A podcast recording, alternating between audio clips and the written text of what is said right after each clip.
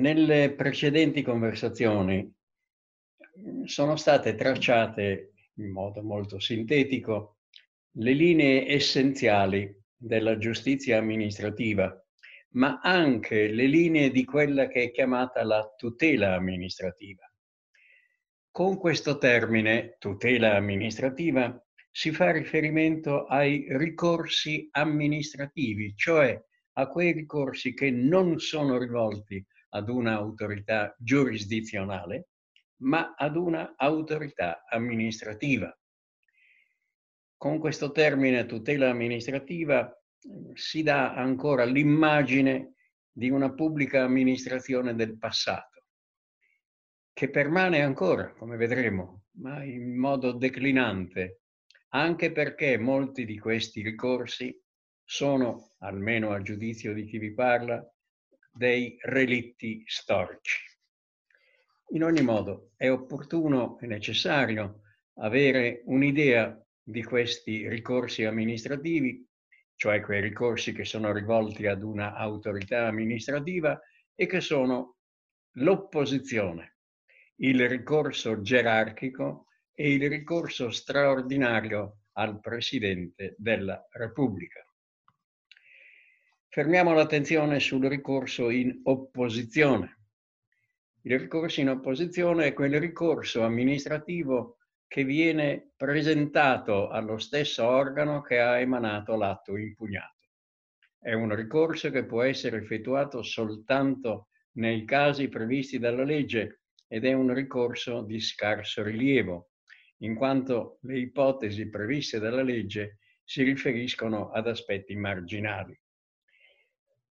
Questa opposizione qui considerata non deve essere confusa con il termine opposizione, vero e proprio, che in realtà è una protesta, una rimostranza che il privato rivolge ad un'autorità amministrativa. Le proteste, le rimostranze effettuate al di fuori dei casi previsti dalla legge non sono ricorsi amministrativi, non comportano l'obbligo per la pubblica amministrazione di rispondere. Quindi non bisogna confondere questi termini generici di ricorso, protesta, eh, rimostranza con questo antico ricorso in opposizione che è scarsamente usato e che è quel ricorso che viene presentato allo stesso organo che ha emanato l'atto impugnato.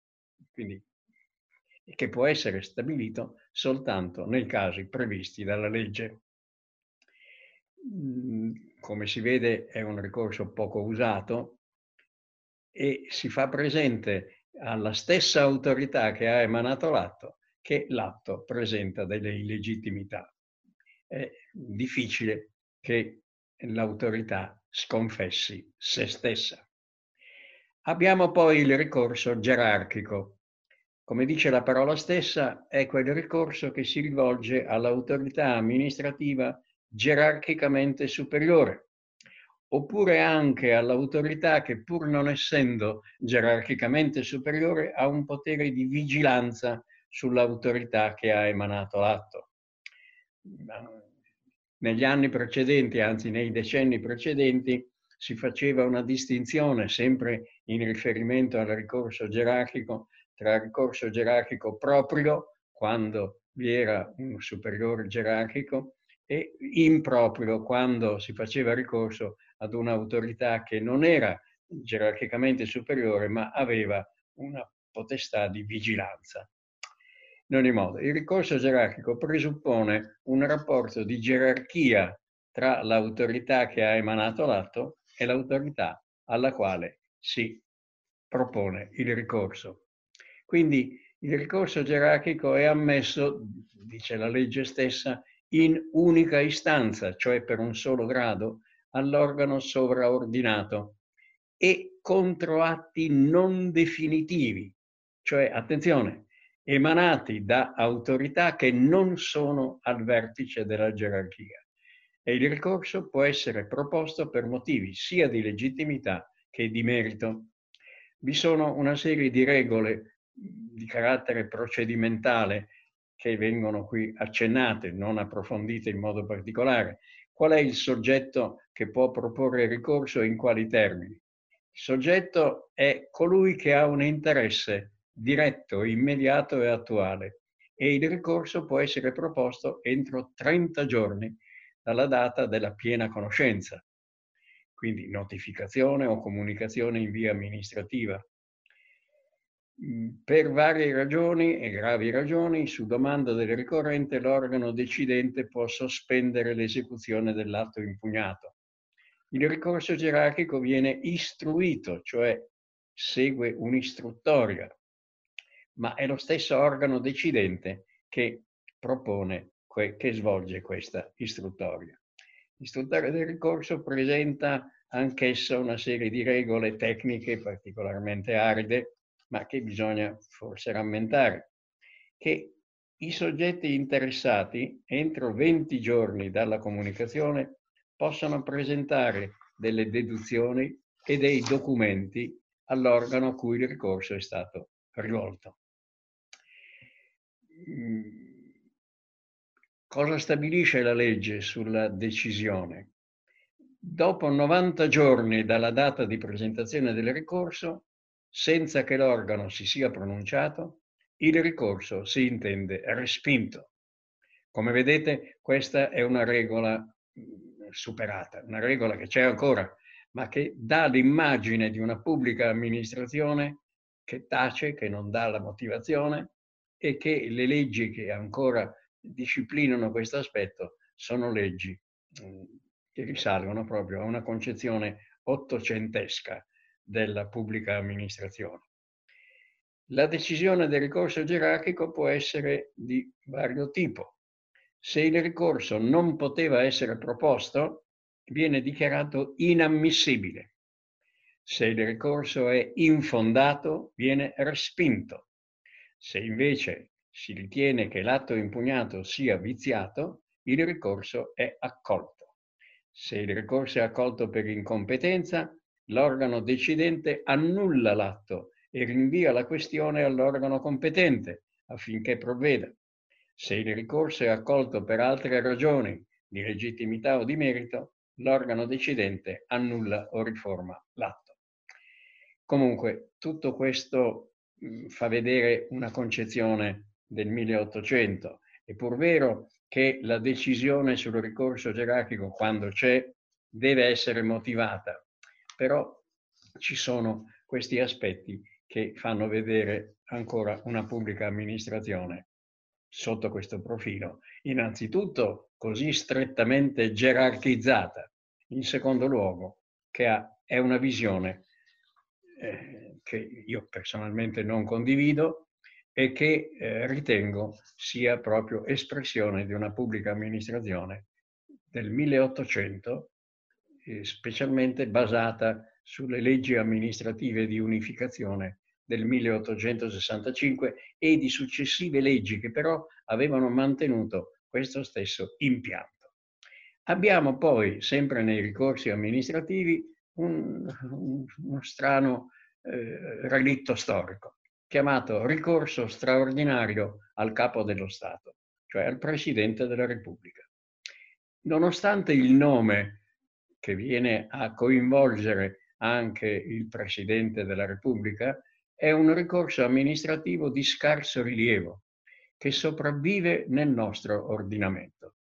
È il residuo storico di quello che in passato era il ricorso in via graziosa al re, cioè sottoposto al potere di grazia che il re poteva esercitare e che era chiamato, e che ha chiamato ancora adesso, ricorso straordinario al re.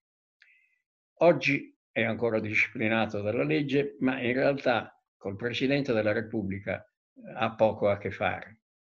Non corrisponde il nome, perché il ricorso è inoltrato al governo e più precisamente al ministro competente per materia.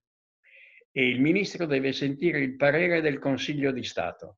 L'intervento del Presidente della Repubblica è perciò limitato all'atto di emanazione della decisione su questi ricorsi, decisione che viene emanata con decreto presidenziale. Qualcuno potrà domandarsi, ma dati tutti questi difetti e queste anticaglie del passato, come mai questo ricorso sopravvive ancora oggi, sia pure in termini molto limitati? La risposta è che sopravvive per ragioni pratiche, specialmente il termine più ampio del ricorso, invece dei 60 giorni per il ricorso al Tribunale amministrativo regionale, 120 giorni. Quindi se per caso qualche interessato o l'avvocato che segue questo interessato ha lasciato perdere, ha lasciato cadere il termine temporale dei 60 giorni, può eh, inoltrare il ricorso straordinario al capo dello Stato, che però è un ricorso al Ministro, sentito il parere del Consiglio, del Consiglio di Stato. Altra ragione che fa sopravvivere, ma ripeto, è un relitto storico, il ricorso straordinario al Presidente della Repubblica è il minore costo del ricorso stesso. Una cosa che conviene rammentare è che gli atti eh, sono quelli viziati da illegittimità, ma attenzione, se si vi è ricorso giurisdizionale al Consiglio di Stato, non si può eh, praticare e chiedere il ricorso straordinario al Presidente della Repubblica. Insomma, vi è un'alternatività tra il ricorso giurisdizionale al Consiglio di Stato e il ricorso straordinario al Capo dello Stato. Perché? Perché il Consiglio di Stato, quando deve dare un parere sulla questione del ricorso straordinario, agisce in adunanza generale. Quindi alcuni di questi giudici che fanno parte delle sezioni del Consiglio di Stato in sede giurisdizionale potrebbero pronunciarsi due volte sulla stessa questione, essendo sostanzialmente vincolati al parere che essi hanno contribuito a formare. È una precisazione che si è voluta dare, è una toppa, eh, in un certo senso, rispetto a un istituto che, come ho detto e come ripeto, esiste ancora, ma fa parte proprio dei relitti storici. Si potrebbe anche dire che il nostro paese è ricolmo di eh, ricordi storici, di monumenti storici, eh, alcuni dei quali hanno ancora la loro bellezza e il loro fascino. Nel campo del diritto amministrativo vi sono ancora alcuni di questi relitti storici che permangono, ma si vede anche proprio che le ragioni che le sostengono sono diventate con il passare del tempo sempre più fragili.